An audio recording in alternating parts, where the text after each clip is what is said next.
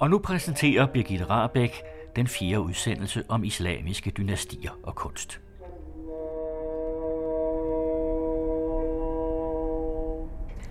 Hver dag, fem gange i døgnet, kaldes der i hele den muslimske verden til bøn fra minareten.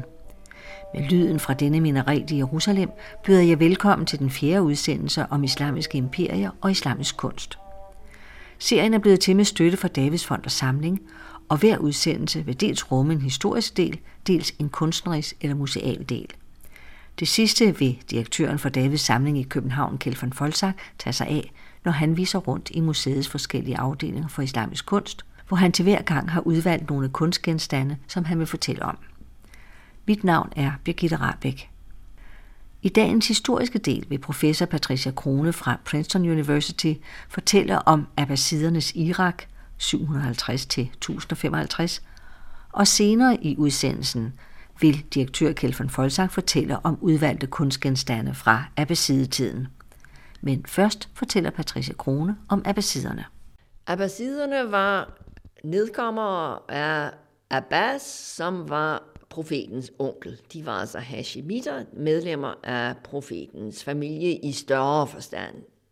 Og en af dem blev valgt som øh, kalif i 750 i Kufa. I 744 udbrød der en borgerkrig, og da den borgerkrig udbrød, der øh, brød der også en revolution ud i Khorasan. Den, havde været, den revolution havde været planlagt i lang tid. Da borgerkrigen udbrød, så var det jo en opportun lejlighed for de revolutionære i Khorasan til at begynde. Og det gjorde de så, og i 750 var de nået til Kufa i Irak, og øh, der havde abbasiderne samlet sig, og der prøvede de også at få øh, Alis efterkommere, altså efterkommerne af profetens fætter, prøvede de at få øh, til at komme til Kufa, så de kunne vælge et medlem af profetens familie som kalif. Det siges, at øh, den ledende efterkommer af Ali øh, sagde nej tak til invitationen. Han var ikke interesseret i at få magten. Men der skete i meget lang tid ingenting, og det endte med, at øh, nogle generaler blev utålmodige, og de, man vidste jo, at abbasiderne var der, og så, så valgte de altså øh, en af dem og sagde, værsgo. Det ser ud som om, det var en form for ku. Og navnet abbasiderne, hvor stammer det fra? Øh, det stammer fra øh, Abbas, navnet på øh, profetens onkel, som var deres forfar.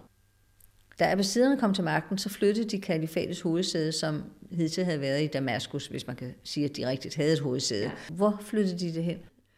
Da abbasiderne kom til magten, så flyttede de øh, hovedstaden ikke til Khorasan, som man måske kunne have troet, siden det var derfra, de fik der, altså at hæren kom, den revolutionære kom. De flyttede den til Irak. Og der byggede øh, den anden abbaside kalif, som hed Mansur, hovedstaden Bagdad, altså, altså den by, man på dansk kalder Bagdad. Og det var dengang bare en landsby. Der var ikke noget specielt der. Den eksisterede, altså som den navnet Bagdad er iransk ord. Overtog øh, abbasiderne hele Umayyad-imperiet på en gang, eller var det sådan kamp fra område til område? Det tog dem ikke lang tid at overtage det hele. Der hvor, der, hvor de havde problemer, øh, det var i den iberiske halvø. Det lykkedes dem aldrig at erobre den iberiske halvø. Og det var den første øh, sprække i enheden af kalifatet. De fik erobret Nordafrika, men det varede ikke ret længe før det også begyndte at øh, falde fra. Så noget af enheden gik altså tabt i den øh, abbasidiske revolution. Men øh, alt resten, det, de løbet af de der 744 til 760, så fik de det hele. Men var der tale om en slags generobring, eller var det blot, at de lokale guvernører så accepterede, at nu var der en ny kalif? Det var et spørgsmål om at slå øh, den lokale guvernør og hans her, altså den syriske øh, repræsentanter for det syriske regime. De øh, lokale spiller ikke nogen større rolle. Det er altså meget i høj grad en kamp mellem magthavere. Skete der andre administrative ændringer, altså kom der andre, en anden styreform, end der havde været før? Ja, da abbasiderne kom til magten, så blev øh, riget hurtigt meget mere centraliseret, end det havde været under de senere umayyader. Det var altså begyndt under umayyaderne, men accelereret. Du får altså noget, der i meget høj grad ligner det øh, styre, man, man havde under sassaniderne. Så med en overhoved, som øh, var afsondret sig, og som blev behandlet som øh, øh næsten øh, guddommeligt og med meget øh, øh, komplicerede hofritualer og enorm stab af hoffolk til at øh, passe på ham og at præsentere ham, og med meget stort byråkrati. Byråkratiet blev meget, meget større, end det havde været før, og øh, øh, både centralt og lokalt, og et meget større forsøg på at øh, kontrollere tingene fra Bagdad. Så det betyder altså, at folk ude i, og i yderkanterne af imperiet, at de kommer også til at mærke, at der nu var kommet nye herskere? Det gør de jo øh, bestemt i byerne, men det er jo et meget stort spørgsmål. Altså, hvordan mærker folk ude på Bøland, at der er kommet et nyt regime? Det, spørg- det spørgsmål spørges jo også altså allerede under umayyaderne, i hvor høj grad er folk klar over, at der, der er kommet et nyt regime. I byerne bestemt mærkes det med det samme. På landet uden for byerne, der mærker de det også. Men der har været mange steder, hvor øh, jeg som ganske vist nominelt var blevet erobret, men man kan tvivle på, at, at øh, de mærkede i meget høj grad, at der var kommet et nyt styre. Den måde, de kommer til at mærke det på, på i de fjernere dele, det er, når araberne begynder at kolonisere. Altså i begyndelsen, i de fleste steder, er araberne jo, de, selv, de laver de der øh, lejre, som bliver til store byer. Men så gradvist i løbet af Umayyad-perioden begynder de at erhverve land, og begynder også at sprede sig. Og øh, de kommer så og, og bliver jordejere. Og øh, når de kommer, så kommer der også en moské, og så kommer der retslærte, og så begynder folk pludselig at mærke, at nu er der sket noget nyt. Og øh, det kommer abbasiderne til at lide under, fordi det, det, det, det bliver så ved under abbasiderne og bliver faktisk opmuntret af abbasiderne. Det er jo sådan en måde at, at sprede islam og at gøre statens magt større. Og så de opmuntrer kolonisation øh, af de fjernere dele, og så kommer der folk oprør. Og det, det er, øh, når, når folk begynder at mærke i deres landsbyer, at øh, deres tidligere form for liv ikke kan opretholdes længere, så får du revolter, som du altså ikke havde bare, bare ved, at, ved at skifte styret ud.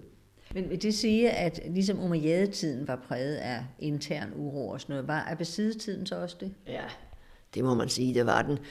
Øh, du får endnu en borgerkrig, da den berømte Harun al-Rashid dør, så kommer der en borgerkrig mellem hans to sønner.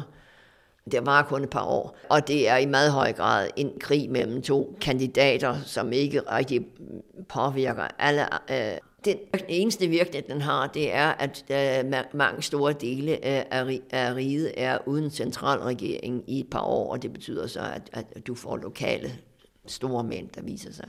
Der er faktisk må man sige, lige så meget intern uro under, under, under. Der er faktisk mere, fordi øh, der er mange flere muslimer nu. Altså under umayyaderne, så er det jo kun araberne, der kæmper med hinanden. Og øhm, indimellem at kæmpe med hinanden, så er de jo perlevenner. Altså. Men nu er den muslimske øh, befolkning jo blevet meget, meget, meget større, og der er faktisk sjældent et sted, hvor der ikke er et oprør i gang, altså, af den ene eller den anden grund. Hvordan behandlede abbasiderne øh, ikke arabiske folkeslag, for slet ikke at tale om ikke-muslimske? Øh, men ikke-muslimerne øh, øh, har nogenlunde samme stilling, som, som de havde under umayyaderne. Der er fra tid til anden øh, forsøg på at være specielt strenge over for dem. Altså, for eksempel altså, ikke-muslimerne måtte i princippet ikke bygge nye religiøse bygninger. De måtte gerne opretholde deres kirker og deres synagoger, de måtte ikke bygge nye, men det gør de jo selvfølgelig. Og efter et stykke tid får man også den idé, at de skal have specielt øh, kendetegn for deres, i deres klædningsdragter. Men det bliver for det meste heller ikke overholdt. Men det er altså fra tid til anden under abbasiderne, at der forsøg på, på at gennemføre det. Det var normalt ikke så lang tid. Og de ikke arabiske? Ej, ikke arabiske, der er jo ikke... Efter Abbasid-revolutionen, revolutionen, må man sige, at det er ikke araberne, der regerer. Altså araberne, øh, de er der endnu, altså kalifen er araber. Og der er også en 10-15 meget, meget, meget magtfulde familier, som er af arabisk afkomst. De er også af khorasanisk afkomst. Altså de er efterkommere af de folk, som deltog i revolutionen. Og der var øh, flere af dem var arabere, og, og de bliver meget magtfulde. Og resten af, af deltagerne i revolutionen, de er iranere, og øh, dem, der er ansvarlige for byråkratiet i, i Irak, de er, altså, er irakisk, lokal irakisk, og de armerer. Abbasidetiden, den er jo hos os først og fremmest, altså i Vesten først og fremmest, øh, om ikke udelukkende kendt fra beretningerne i 1001 nat. Hvad er det så for, hvad er det for et billede, der tegnes i 1001 nat? Det siges jo at være øh, mest at være, være øh, Mameluketiden, der afspejles i 1001 nat. Men det billede, som jeg, hvis jeg husker, det billede, man får, det er jo i hvert fald et billede af en øh, meget lunefuld monark, som hugger hovedet af med, til venstre og til højre. Og, øhm, altså Harun al-Rashid. Ja, og øh, hvis man spørger, ja, øh, var, var, var øh, kalifen, var Harun al-Rashid sådan, øh, sådan er enevældige folk jo, hvis man er vant til altid at få sin vilje. Ja, altså, de slog folk ihjel. Altså, de eksekverede folk meget hurtigt, og, og, og ikke bare Harun al-Rashid, alle sammen. Altså, det, det må man jo sige. Men øhm, jeg vil dog ikke sige, at øh, 1001 nat er nogen særlig god kilde for abbasiderne. Nu bliver den jo ofte brugt til at beskrive kvindens stilling, altså 1001 nat. Var der de haremer, som Scheherazade, som er den anden hovedperson, eller som vel er hovedperson i ja. 1001 nat, øh, hun indgik i. Var der så den store haremer? Altså, kalifen havde jo en stald af kvinder. Øh, det er der ingen tvivl om. Og hvis han havde det, så var der vel også andre, der havde det.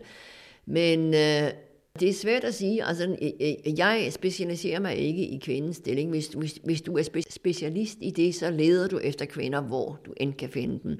Det bruger jeg altså ikke min tid på. Men, men øh, jeg ser kun kvinder, når de automatisk kommer i de historiske kilder. Og der må man sige, altså du hører meget sjældent om det, fordi i Abbasidetiden, øh, altså fra 800 til 1000, 1100, der nævner folk ikke deres koner. De vil aldrig sige, de vil ikke engang sige min kone. De siger min familie. Og så du ved, de eneste kvinder, du virkelig hører om i de historiske, øh, de kilder, som handler altså om, om politik og om social udvikling og ting og den slags. De eneste kvinder, du hører om der, er slavepiger. Det er de der sangerinder. Der er en klasse kvinder, som minder lidt om geishaerne, altså højt uddannede øh, piger, som øh, de kan spille, de kan synge, de kan recitere på øh, digte, de, er, de kan deltage i en diskussion om teologi, de er ganske ud, de er meget, meget, meget dyre. Altså som slaveherre, skal du købe dem som børn, så skal du give dem en virkelig god opdragelse og altså, uddannelse. Det koster penge. Men de sælger sig altså også for, for enormt høje summer. Og de kvinder, de underholder jo manden. Du havde dem også i de gamle Grækenland, Hetaira Altså, de underholder sig mændene, som elsker de der højt uddannede kvinder. Det er jo så, de elsker dem, fordi det er så, øhm, det er så usædvanligt. Altså, de vil ikke meget, meget nyde her. Alle kvinder blev sådan, men det er meget, meget underholdende og dejligt, når sådan en skøn kvinde kan deltage i alt det her. Så dem hører du meget om, men... Øh, Var de alle sammen slavekvinder, eller? De er oprindelse alle sammen slavekvinder, ja, og de bliver købt og solgt og så bliver de jo frigivet efterhånden, og så har de deres egne slavepiger, som de så opdrager. Men det er ikke nogen, man gifter sig med? Nej, altså man kan have affære med dem, det har de jo også. Og de, kvinderne, der er især en meget berømt en, og hun, man ved nogenlunde, eller hun fortæller i hvert fald om hendes, de forskellige mænd, hun var sammen med. Jeg tror ikke, hun var nok forhåndelig gift med nogen af dem. Men i hvert fald, hvis, hvis de gifter sig, så er det med, i hvert fald ikke først med første kone man kan måske tillade sig sådan en som kone nummer tre, men altså, eller to oven i kødet, men de er jo ikke respektable. Men de bliver alligevel accepteret. Altså, det er jo ikke sådan som, som i dag, hvor de kunne blive hængt ud og Nej, nej, det var, jo, det var jo netop fordi, de var slavepiger, og fordi de var undtagelserne. Man lavede en bevidst undtagelse for dem. Altså, de kunne opføre sig på en måde, som ingen respektabel normalt respektabel øh, dame kunne opføre sig på. Med, med deres affærer og ting og sager. Nej, det, det kun dem. De talte ligesom ikke med. De havde ikke en familie, som øh, kunne, skulle beskytte deres ære? Eller? Nej, netop. Det havde de ikke. De var slavinder. Og, eller hvis de ikke var slavinder, så var de altså nyfrigivende. Fandtes de i hele imperiet, eller var det kun i centrum? Nej, jeg tror, de fandtes over det hele, men det er jo selvfølgelig i Bagdad, at man, man hører mest. Det ved hoffet, at, at folk har råd til når vi nu taler om harem og noget andet, som man også for, forbinder meget ofte med islam og så videre, øh, det er sløret. Er det noget, man har set hele vejen igennem, eller, eller hvor stammer det fra? For 30 år siden, der sagde alle mennesker, at sløret kom fra enten øh, Persien eller fra det byzantinske rige. Og det var fordi dengang, der var sløret anset for noget, en, en fremmed element i islam, og muslimerne selv ville ikke gå med slør. Nu, hvor sløret pludselig er blevet et symbol for islam, finder øh, muslimerne det i Koranen. Hvad historikerne siger, det er, at øh, sløret er en nærøstlig kutyme. Det, er en, det går helt tilbage til Assyrerne, og uh, det ses hele vejen igennem, når, når der ellers er kilder fra Nærøsten og det, det er arresteret i præ-islamisk øh, dækning. Der er også øh, hentydninger til det i øh, jødiske kilder og rabbinske kilder om jøderne øh, før islam, altså om, om, fra Palæstina og det nordlige Arabien.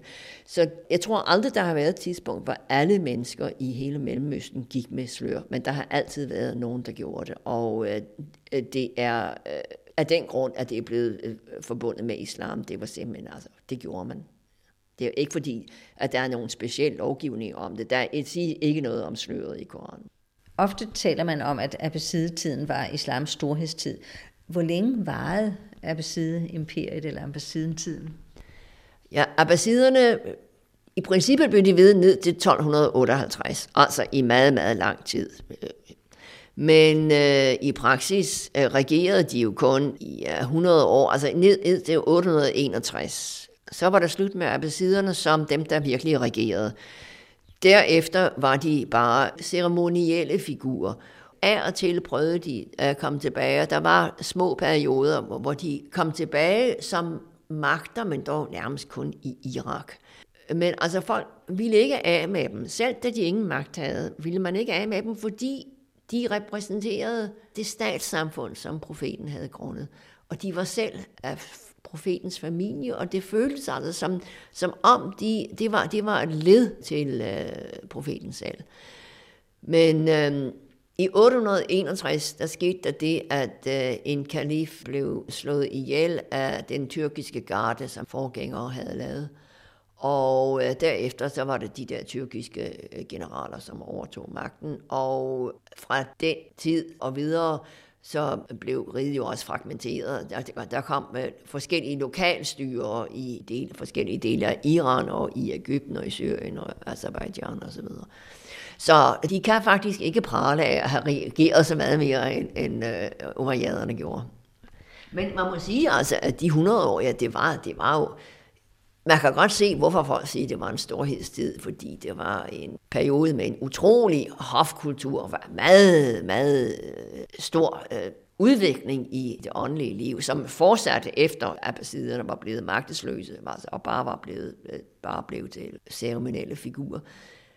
Det vil sige, at man havde lige præcis den forudsætning, eller den basis for, at der kunne være en videnskab. Kom der så en sådan? Det gjorde der sandelig. Man havde den basis, den var, folk kom alle vegne fra. Altså, som nu, nu tager de jo alle sammen til Amerika. Dengang tog de alle sammen til Bagdad. Så det vil sige, at uh, talenterne fra uh, hele Mellemøsten samledes i uh, Bagdad. Kunst og kultur og videnskab uh, blomstrede meget stærkt under, under abbasiderne, fordi der nu var en hovedstad, hvor der var et hof, hvor der var mange folk, der var interesseret i at støtte øh, kultur af forskellige slags. Og der er meget stærk interesse øh, øh blandt hoffolkene øh, i Bagdad for de tidligere øh, videnskaber, altså de videnskaber, der er blevet drevet af, af grækerne og iranerne før erobringerne. De bliver nu øh, oversat til arabisk. og man, de leder efter tekster. Altså, næsten alle de tekster, som, som vi har nu, af den græske, af den græske filosofi, øh, havde de også, og mere til, fordi mange er jo gået tabt siden. Og de oversætter også øhm, persiske øh, historier og persisk øh, fiktion. Øh, den berømteste Kalila Vademna er virkelig, det er dyrefabler. De er jo indisk øh, oprindelse, men altså de eksisterede på Pahlavi, altså på persisk, og blev oversat fra derfra til arabisk. Der er en meget, meget øh, kosmopolitisk øh, orientering ved det hof. Man er interesseret i alt.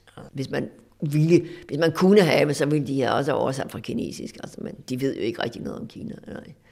Hvad med øh, retsvidenskaben? Var det også noget, man interesserede sig for?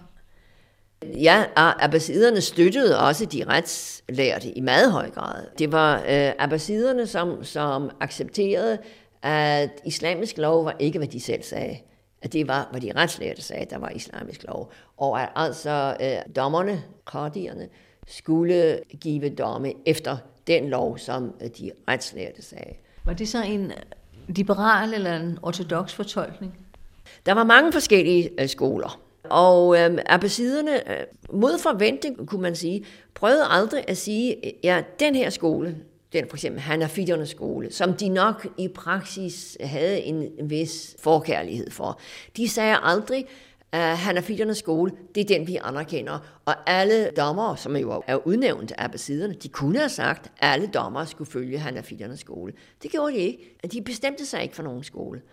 Og de gjorde heller ikke noget ved et forslag, som blev gjort. Meget kort efter revolutionen var der en, en øh, byråkrat og oversætter ved navn Ibn al-Muqaffa, som sagde, øh, hør, det er jo forfærdeligt, altså øh, alle de retslærte, de er uenige om alting, og man kan ikke styre et rige på den måde. Så hvorfor kalif, hvorfor, øh, han siger det meget, meget, meget, meget, meget høfligt, på, med, på en meget mere forblommet måde, end jeg nu siger det, men altså, hvad han siger er, hvorfor laver du ikke en kodifikation? Altså, al den lov, som du vil have, skal bruges i, i dit rige, og sige, værsgo, det er loven, og så kan dine efterfølgere sådan modificere det og tilføje osv. Det ville jeg have passet uh, en kalif fint at gøre netop det, men det gør de altså. Der er ikke noget tegn på, at noget som helst i den retning blev prøvet. De var altså åbenbart udmærket tilfreds med, at uh, der var en sådan variation og varietet. En af de kendteste uh, personer fra den tid, altså uden for hoffet, det var uh, Abu Ali uh, Ibn Sina, altså som i Europa blev kendt som Avicenna. Ja øh, som døde i 1037. Hvem var han? Ja, nu er vi jo allerede langt ud over, hvad jeg kalder Abbasidetiden. I 1037, der har man et lokalt dynasti, og flere lokale dynastier i Iran, og øh, Ibn Sina blev født i Øst-Iran under et af de der lokale dynastier. Han var, han var filosof. Hans far var en embedsmand i det lokale byråkrati, så han var født ind i en velhavende og uddannet familie. Hans, for, hans forældre var ismailitter. De fulgte en shiitisk sekt, som alle andre mennesker ikke kunne lide. Og han selv var ikke ismailit, men han kendte ismaili-islam udmærket godt. Og han var jo, øh, han var jo geni. Øh, og vidste det også selv. og læste altså alt den filosofi, der var til at få i det østlige Iran, den læste han. Det var ikke bare filosofi, han kunne. Han var også meget, meget kendt som læge, altså lægekunst. Øh, øh det var, som alle filosofer, måtte han jo øh, skabe sit levebrød, og det gjorde han jo altså så ved at være læge. Altså, hvis du var filosof, så var du næsten også altid læge, og hvis du ikke var læge, så var du astrolog. Han blev også øh, statsmand, altså blev meget, meget berømt i sin egen levetid. Nu talte vi om med, med umayyaderne, at det var, det var svært helt at placere, øh, hvad det var for en form for islam, som de repræsenterede, fordi det var en, en form, der faktisk ikke findes i dag. Men når man taler om abbasiderne, så er der vel tale om en shia-islam. Det er der, men det er igen en form for islam, som ikke findes i dag. Altså de revolutionære, som bragte abbasiderne til magten, var shiitter, men de var det, der hedder hashimit shiitter. Altså alle shiitter har det fælles, at de synes, at profeten og hans familie har en speciel stilling og har speciel krav på magten. Altså, det muslimske samfund skulle regeres af en efterkommer af profeten, en medlem af profetens familie.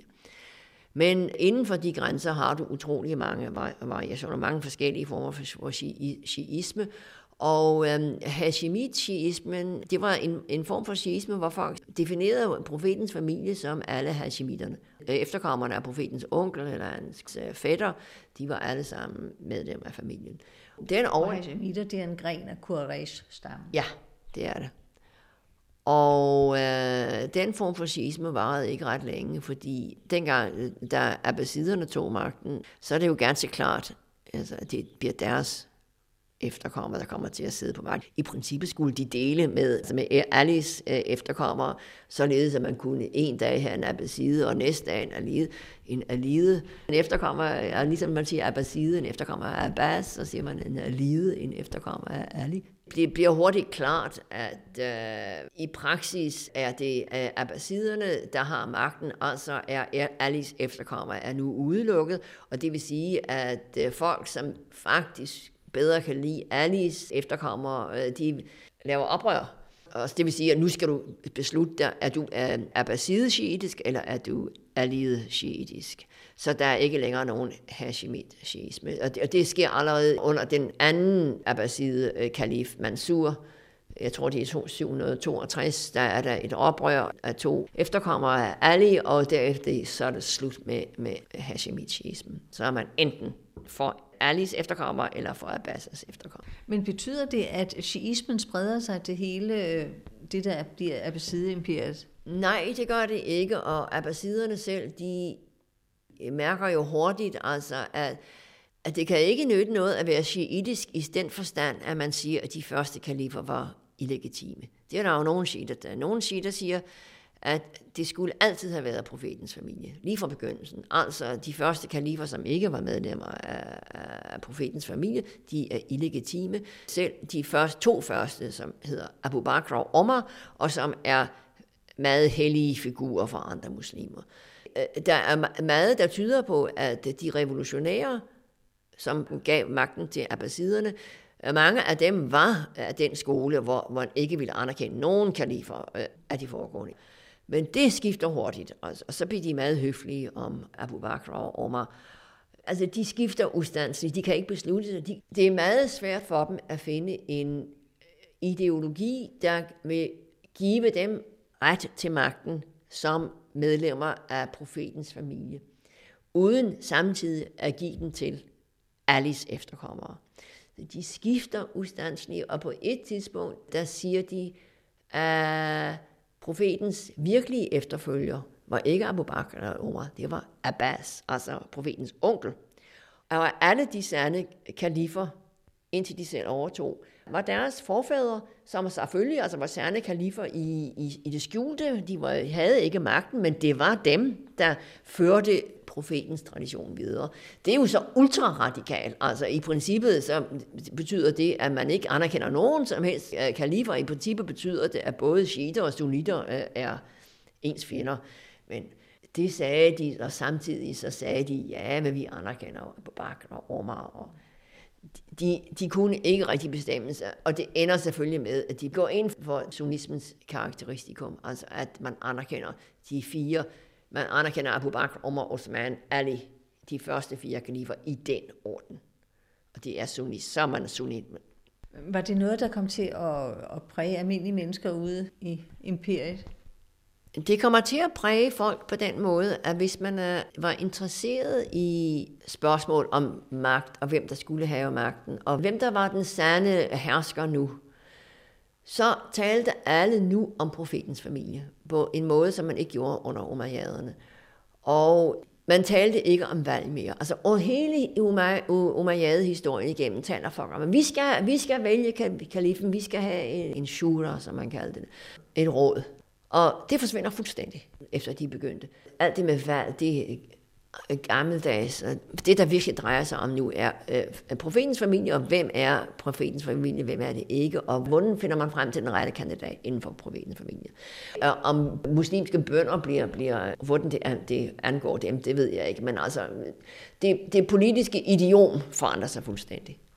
Nu er det jo ikke mærkeligt, at imperierne anbringer deres hovedsæde i de forskellige øhm, store byer, eller opretter storbyer. Men betyder det, at islam var en, repræsenteret en bykultur? Det gjorde den jo i begyndelsen, det må man sige. Den var opstået i en by, og øh, det er i byer, at de bosætter sig. Altså de arabiske kolonier er byer. Der er i begyndelsen og uden for Arabien overhovedet ingen muslimer øh, ude på landet. Det tages for givet af de tidlige øh, muslimer, at hvis du omvender dig uden på landet, så vil du forlade for at tage til en by. Og du kan ikke være muslim, uden at du har en fredagsmoské. Men selvfølgelig, det forandrer sig. Og øh, i, i løbet af Abbasidetiden får du netop store øh, samfund af, af muslimer ude på landet også. Så det bliver mindre og mindre sandt. Det, det er ikke forkert, når man siger, at, at, at, at, at det var i specielt en bykultur. Vil du sige om abbasiderne, at det var øh, nogen, der åbnede sig mod andre øh, kulturer, eller lukkede de sig om sig selv? Deres hof og deres øh, hofkultur var meget åben. De var meget interesseret i, i, hvad der foregik, i hvad de kendte af verden. Og som jeg sagde, altså de, de oversatte fra fransk, fra syrisk, fra persisk. Men abbasidernes storhed, hvor, hvor, hvor langt den så end var, eller sådan noget, den ophørte jo også på et tidspunkt. Hvad vil du sige var det, der bragte abbasiderne til fald? Det, der bragte dem til fald, vil jeg sige, var, at, at øh, det er meget svært at holde sammen på enormt stort rige, som de, de havde, uden at have en lille bitte elite, der er meget stærkt sammenknyttet. Altså, så længe de var arabere, så var det nemt nok. Det, der sker under abbasiderne, er jo altså, at den arabiske elite, den bliver fjernet, og i stedet for får du en elite af meget blandet oprindelse, som ikke er skabt adskilt fra undersorterne mere. Nu er mange undersorterne også muslimer. Og altså for at give folk en interesse i at, at være sammen, så bliver du nødt til at, til at skabe en ny elite, som altså havde til kendetegn, at, at det var skarpt adskilt fra undersåtterne, altså meget rigere og var fælles uddannelse og øh, fælles øh, kulturel orientering og øh, fælles ideologi. Og det påkrævede altså en, en form for empirisk ideologi, som ikke rigtig gik godt med islam. Altså muslimerne på den tid sagde jo netop, altså, at vi, at vi er kommet for at smide alle de der vemmelige konger og kejsere ud. De er illegitime, de er øh, udbyttere, de har ingen ret til, til, øh, til at være det, og, og de gør alle andre mennesker til deres slaver. De har de, alle de historier om de der skrækkelige iranske aristokrater. Så det var jo meget svært for dem. Altså, det tydelige er måden, de prøver på at gøre det på, er ved, at, ved at bruge øh, de samme foranstaltninger og, og samme opskrifter, som sassaniderne havde. Altså, de bruger sassanidisk hofkultur, de bruger sassanidisk statskunst. Men øh, det går ikke så godt sammen med islam. Og af grunde, som er svære at udrede, bliver abbasiderne ved med at, at rekruttere deres her fra Khorasan, altså fra Østiran, og deres byråkrater fra Irak lokalt, og ikke andre. Og det vil sige altså, at, at den abbaside staten, det er sådan en form for Khorasani irakisk mafia. Hvis du ikke er Khorasaner, og hvis du ikke er Irak og, og ikke er en af de familier, som traditionelt hører med til byråkratiet, så hører du ikke med i, i riget. Så har du egentlig, kunne du egentlig lige så godt øh, være, altså jeg taler ikke om bønderne, men jeg taler om folk, som, altså, som kunne forvente at have dannet lokale eliter, som kunne have forventet altså at blive uddannet, øh, skolet i en fælles ideologi, og så tage til hovedstaden, og, eller tage en eksamen, eller hvad det skal være, og så tage tilbage og blive støtte for abbasiderne i deres provins. Og det billede får du altså ikke. Der er mange folk, masser af folk, der tager til Bagdad. Men det er alt sammen for at blive øh, skolet i enten i en retslærdom, eller i poesi, eller i øh, videnskab, eller filosofi. Altså, du får i pra- praksis en elite øh, over hele øh, kalifatet, som har samme uddannelse, men den er ikke politisk elite. Og den politiske elite altså, altså meget, meget snæver, og den bliver så endnu snævere ved, at øh, abbasiderne beslutter sig til at bruge slaver. De, de første 100 år eksperimenterer de med forskellige former for elitedannelse, altså politisk elitedannelse, og det går ikke rigtigt. Og Så er en af dem får den brillante idé, at man kunne bruge slaver. Frigivende slaver, de, de er ingen familie, de er, er afhænger i princippet kun af, af dig, og de er lydige, og når de er frigivende, så er de så glade, og så er de så taknemmelige. Og, og så rekrutterer han, han begynder at købe i Bagdad selv, altså han hedder Mortasim, og øh, han blev kalif i 833. Han havde allerede da en garde, og det er i begyndelsen altså kun en garde af tyrkere, som tyrkerne var meget, meget berømte for deres krigskunst. De var meget, meget dygtige til at ride heste og skyde bue og pil på samme tid, forfra og baglæns, i fuld fart. Så han opkøber dem, og så køber han flere, og den, den garde, den bliver større og større. Det, det er aldrig hele hæren, det er altid kun en del af hæren. Men de begynder at øh, vælge guvernører og, og øh, generaler fra tyrkerne, og så det vil sige, det er tyrkerne, der får magten. Det er dem, der... De tyrker, de i 861 slår de kan ihjel og tager magten selv. Og så går det helt, helt forkert. Fordi de er jo kun sig selv, og de har, øh, øh, har ikke nogen at være ansvarlige til, eller ansvarlige for, og, og de, er, de er ikke en, en regulær elite. De har ikke noget land, de har ikke nogen undersåtter, de er bare ude efter at øh, få så meget magt som muligt. Så det går det hurtigt ned ad bakken. Altså, så alting, du får, får lokale dynastier over det hele. Når du taler om tyrkere, så forbinder vi det jo i dag med Tyrkiet, altså med Lille Asien. Men det er jo ikke det, du mener. Nej, nej, nej, nej. Der var slet ingen tyrk, øh, tyrkere i Tyrkiet dengang. Det hed heller ikke, øh, altså i Lille Asien. Lille Asien var regeret af byzantinerne og havde altså en befolkning, som for det meste var græstalende. Tyrkerne var i deres hjemland, som er Centralasien. Og øh, det var, da araberne begyndte at øh, trænge ind i Centralasien, at de mødte tyrkerne. Altså tyrkerne var nomadefolk, men øh, de havde magten i store dele af den vestlige Centralasien. Og det var dem, som araberne kæmpede imod, og når man kæmper imod folk, så får man selvfølgelig krigsfanger, så der, de får, bliver meget hurtigt bekendt med tyrkerne, og øh, så køber de flere. Der er en slavehandel, og altså med alle no, stammefolk, de, når de kæmper mod hinanden, så øh, laver de krigsfanger af hinanden og sælger dem. Altså. Og på den måde var det meget nemt at købe af tyrkiske fanger.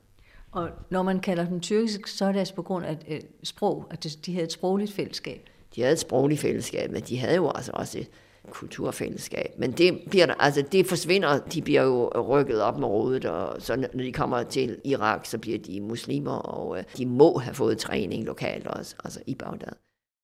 Det var professor Patricia Krone fra Princeton University, der fortalte om abbasidernes Irak.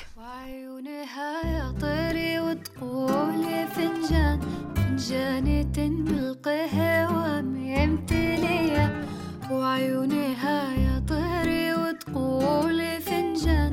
فنجانة بالقهوة ممتلية يا عيونك سود وحلوة يا عيونك سود وحلوة يا عيونك يا عيونك يا عيونك.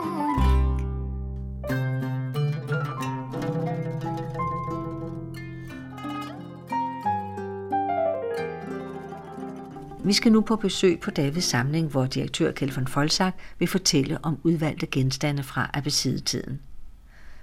Men først spørger jeg Kjeld von Folsak, om abbasidetiden, som af nogen er blevet betegnet som islams storhedstid, også var det ud fra et kunstnerisk synspunkt. Både ja og nej.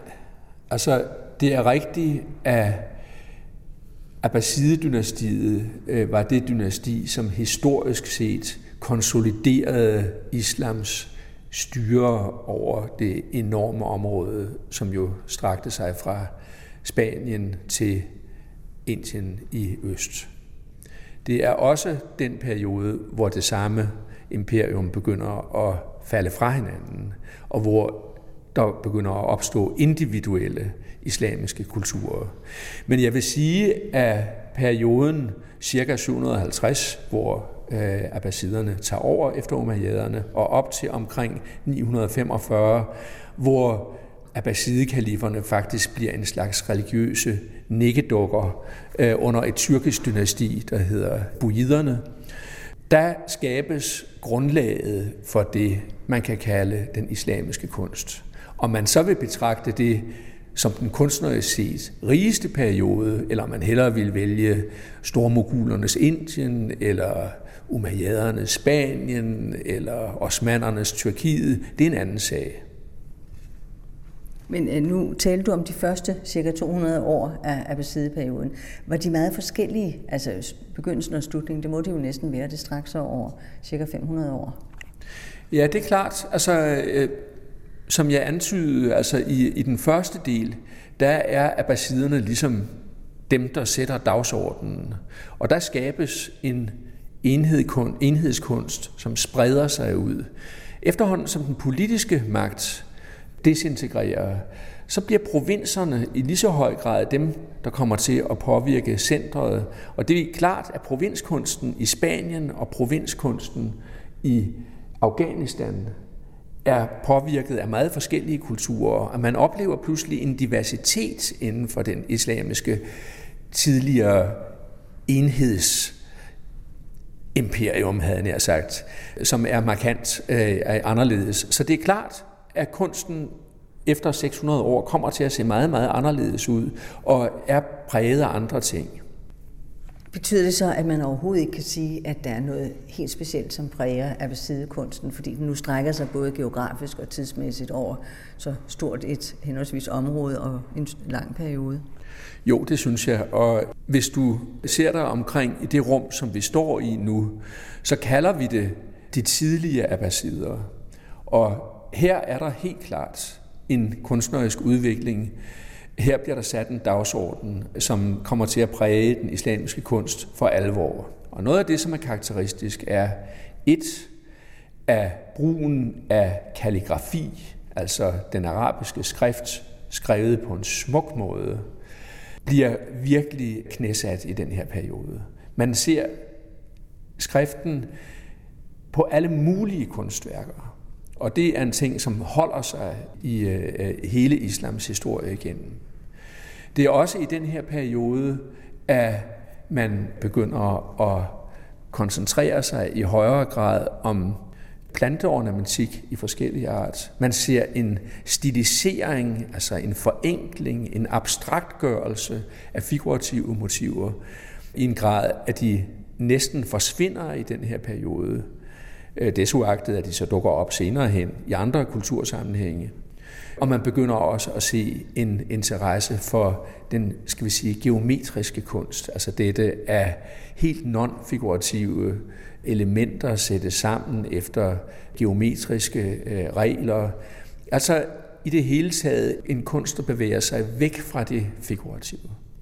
Skal vi se på nogle af de genstande, som du har udvalgt? Ja, øh, lad os det. Og jeg har igen udvalgt dem, altså både ud fra deres æstetiske eller æstetiske årsager, men også fordi de markerer for eksempel forskellige tekniske milesten i øh, verdenskunstens udvikling. Den skål, vi står og kigger på her, er fra Irak og fra det 9. århundrede. Det er en øh, relativt lav skål, som helt klart imiterer porcelæn, der er importeret fra Kina, fra Tangperiodens Kina. De irakiske pottemager kunne ikke lave porcelæn, de kunne ikke lave hårdt brændt øh, stentøj, og det lærer de muslimske kunstnere i øvrigt aldrig at gøre. Til gengæld opfinder de noget nyt. Det her er en skål, der er fremstillet af meget fint gulligt ler. Det er dækket af en hvid tændglasur, som gør, at man egentlig tror, at godset er hvidt, altså som det kinesiske porcelæn. Og i den tændglasur har man så malet med koboldblåt, mens glasuren endnu bare er sådan lufttør, men ikke brændt. Det vil sige, lige så snart man har afsat det blå pigment, så suges det ned i den bløde bund, og man kan ikke rette på det.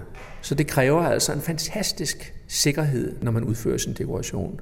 Efter det er sket, så bliver den brændt, og det er i virkeligheden den teknik, som via en lang rejse, som vi skal komme ind på i andre sammenhæng, andre sammenhænge når til Europa og bliver kendt som fajancen. Altså den teknik, som her er opfundet i 800-tallet i Irak, er i virkeligheden den teknik, som er den fornemmeste i Europa op til porcelænets genopfindelse i majsen i begyndelsen af 1700-tallet.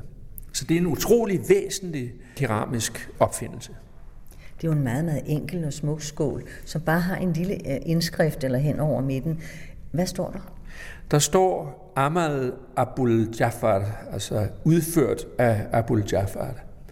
Det er en øh, egentlig atypisk ting på den måde, at man kender godt de der indskrifter, men det er egentlig atypisk, at man lige præcis på den her gruppe keramik meget ofte finder kunstnersignaturer, fordi ellers er kunstnerne ofte ret, skal vi sige, anonyme i den islamiske verden. Og i virkeligheden er det måske heller ikke pottemagerens navn, der står der, men i virkeligheden kalligrafens navn, altså ham, der har skrevet indskriftlinjen. Kalligrafien har jo en enorm prestige i den islamiske kultur. Kalligrafien af Guds budskab bliver videreformidlet til, til menneskene, og derfor har den en meget, meget høj stjerne. Er det utænkeligt, at det kunne være til en fyrste, så at det så er en, er en fyrstes navn? Altså, vi er jo mere vant til, at øh, kunstnerne skriver deres navn på bagsiden af genstandene. Ja. Nej, det, det er utvivlsomt en kunstnersignatur, hvad enten det nu pottemageren eller kalligrafen. Altså, vi vil senere hen se mange eksempler på, at man ser fyrstenavne, øh, eller guvernørnavne, eller rige folks navne på, men så er det meget tydeligt angivet, at den er fremstillet til den store mægtige, den herlige og den prægtige osv., og så kommer navnet. Ikke? Ej, det er utvivlsomt kunstneren selv. Hvis man her kan tale om en meget, meget enkel kunstart, hvor skriften spiller en hovedrolle, så talte vi også tidligere om, hvordan kunsten i den her periode bliver mere abstrakt. Og det vi ser op på her er tre kapitaler fra byen Raqqa fra ca. 800.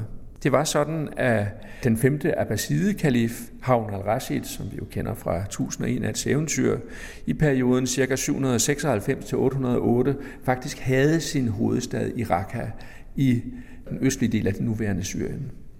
Her ser man en stil, som sidenhen skulle sprede sig til resten af først og fremmest det abbasidiske kerneland, men også helt ud til Iran for eksempel. Det er den stil, som man kalder Samara-stilen, eller den smiskårende stil.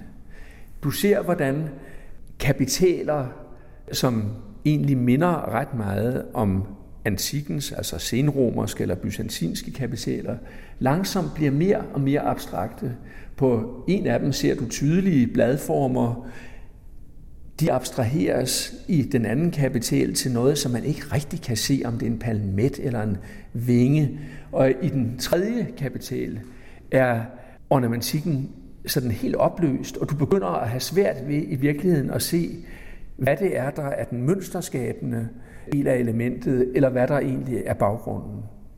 Og det er altså en udvikling, som sker her i Irak og Syrien omkring 800. Interessant nok kan du se, at der på den sidste kapital, vi talte om, ovenikøbet er et kristen kors. Og det jo virker mærkværdigt. Men det viser faktisk bare det fænomen, som i øvrigt er gældende hele islams historie igennem, at hvis kristne eller jøder byggede en kirke eller et kloster i den periode, så brugte de sådan set det formsprog, som var det anerkendte. Man brugte det formsprog, som var det almindelige i kulturen. Og når man så kom ind i kirken, så kunne der for eksempel være figurative ting, som man ellers ikke ville finde i den islamiske kunst. Og man kunne indføje et lille kors, eller man kunne indføre en lille øh, syvarmet lysestage, eller hvad man nu satte ind for at angive, at her var der altså tale om en anden tro end, end islam. Den samme stilisering som vi så på ikke mindst den sidste af de tre øh, søjlekapitaler, går igen i det her fad.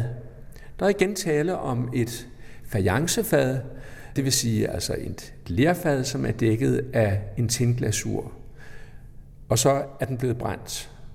Men det særligt fine ved den type keramik, som ses her, det er, at efter at man altså har brændt skålen eller fadet en gang, så bliver det bemalet med nogle metaloxider. Det er altså i virkeligheden en, en, en tynd væske, hvor man maler motivet, og så bliver skålen brændt ved endnu en brand.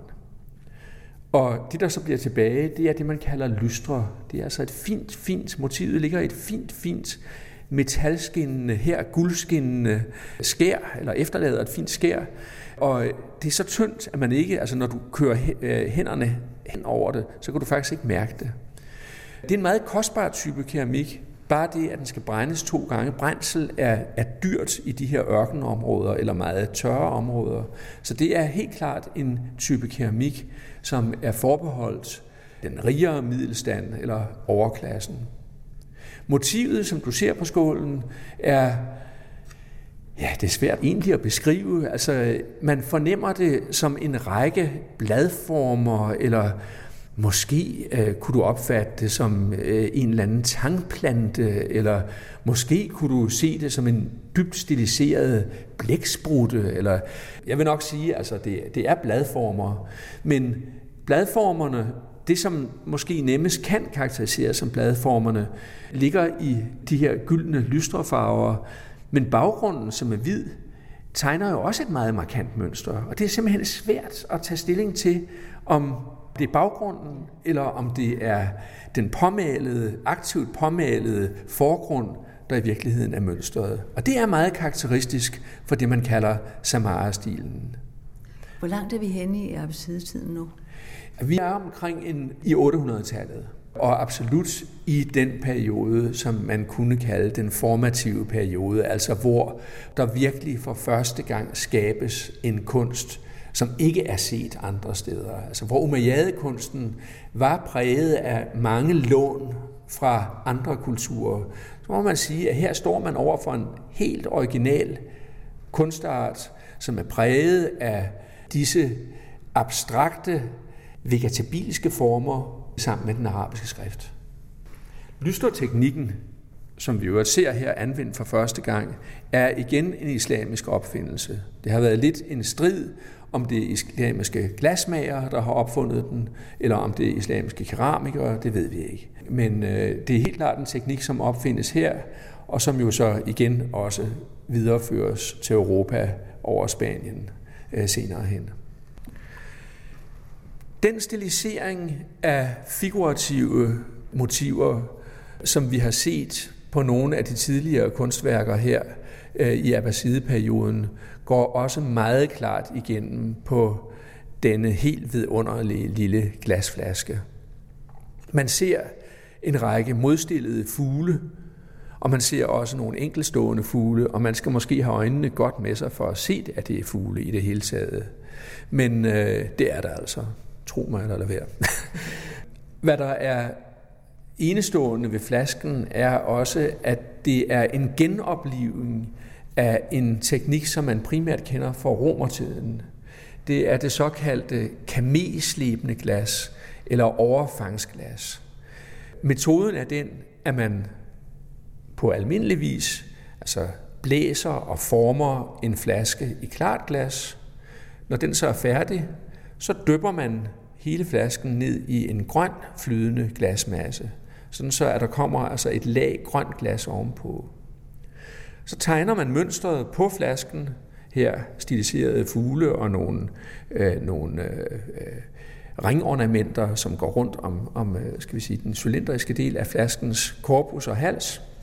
Det tegner man så på, og så sliber man alt det omkringliggende grønne glas væk med et, på et roterende hjul, som jo er altså drevet med fodkraft, ikke? og jo en fantastisk krævende teknik. Altså jeg kan ikke forestille mig andet end for hver hel flaske, der findes, må der være 100, der er gået i stykker. Ikke?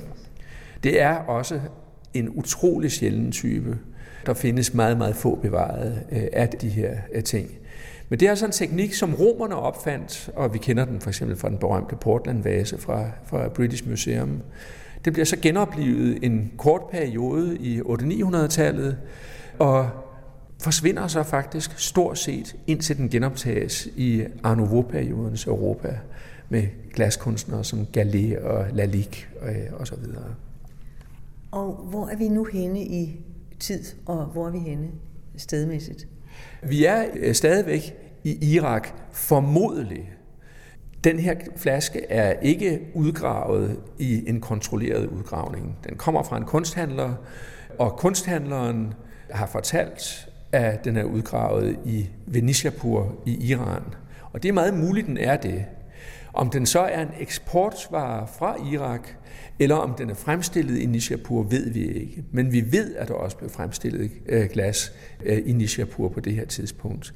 Nishapur, eller Iran, er på det her tidspunkt en provins i det abbasidiske kalifat, men den er langsom ved at løsrive sig og derfor har vi også her på museet, altså kunsten fra det samanidiske Iran, som herskerdynastiet hedder, et, et afsnit for sig selv. Og der findes jo øvrigt, skal vi sige, en lidt forenklet kopi, kan man sige, af den her teknik, som vi med sikkerhed ved er fremstillet i Nishapur, hvor man ikke har dyppet flasken helt ned i, i grønt øh, glas og har haft det store arbejde, altså man har skulle slibe næsten 90% væk. Men man til på en flaske med klart glas har tilføjet plaketter, varme plaketter af grønt eller brun glas, som så er slibet til. Og det er selvfølgelig en meget hurtigere måde at gøre det på, og ikke nær så elegant. Det var direktør for Davids samling, Kjell von Folsak, der fortalte om kunst. Han vender tilbage i de følgende udsendelser. Tidligere i udsendelsen fortalte professor Patricia Krone om abbasidernes Irak 750-1055. Og i den næste udsendelse vil professor Jørgen Bæk Simonsen fortælle om Al-Andalus, det vil sige det muslimske Spanien, fra 756 til 1492. For tilrettelæggelsen står jeg, ved Gitte Rabeck.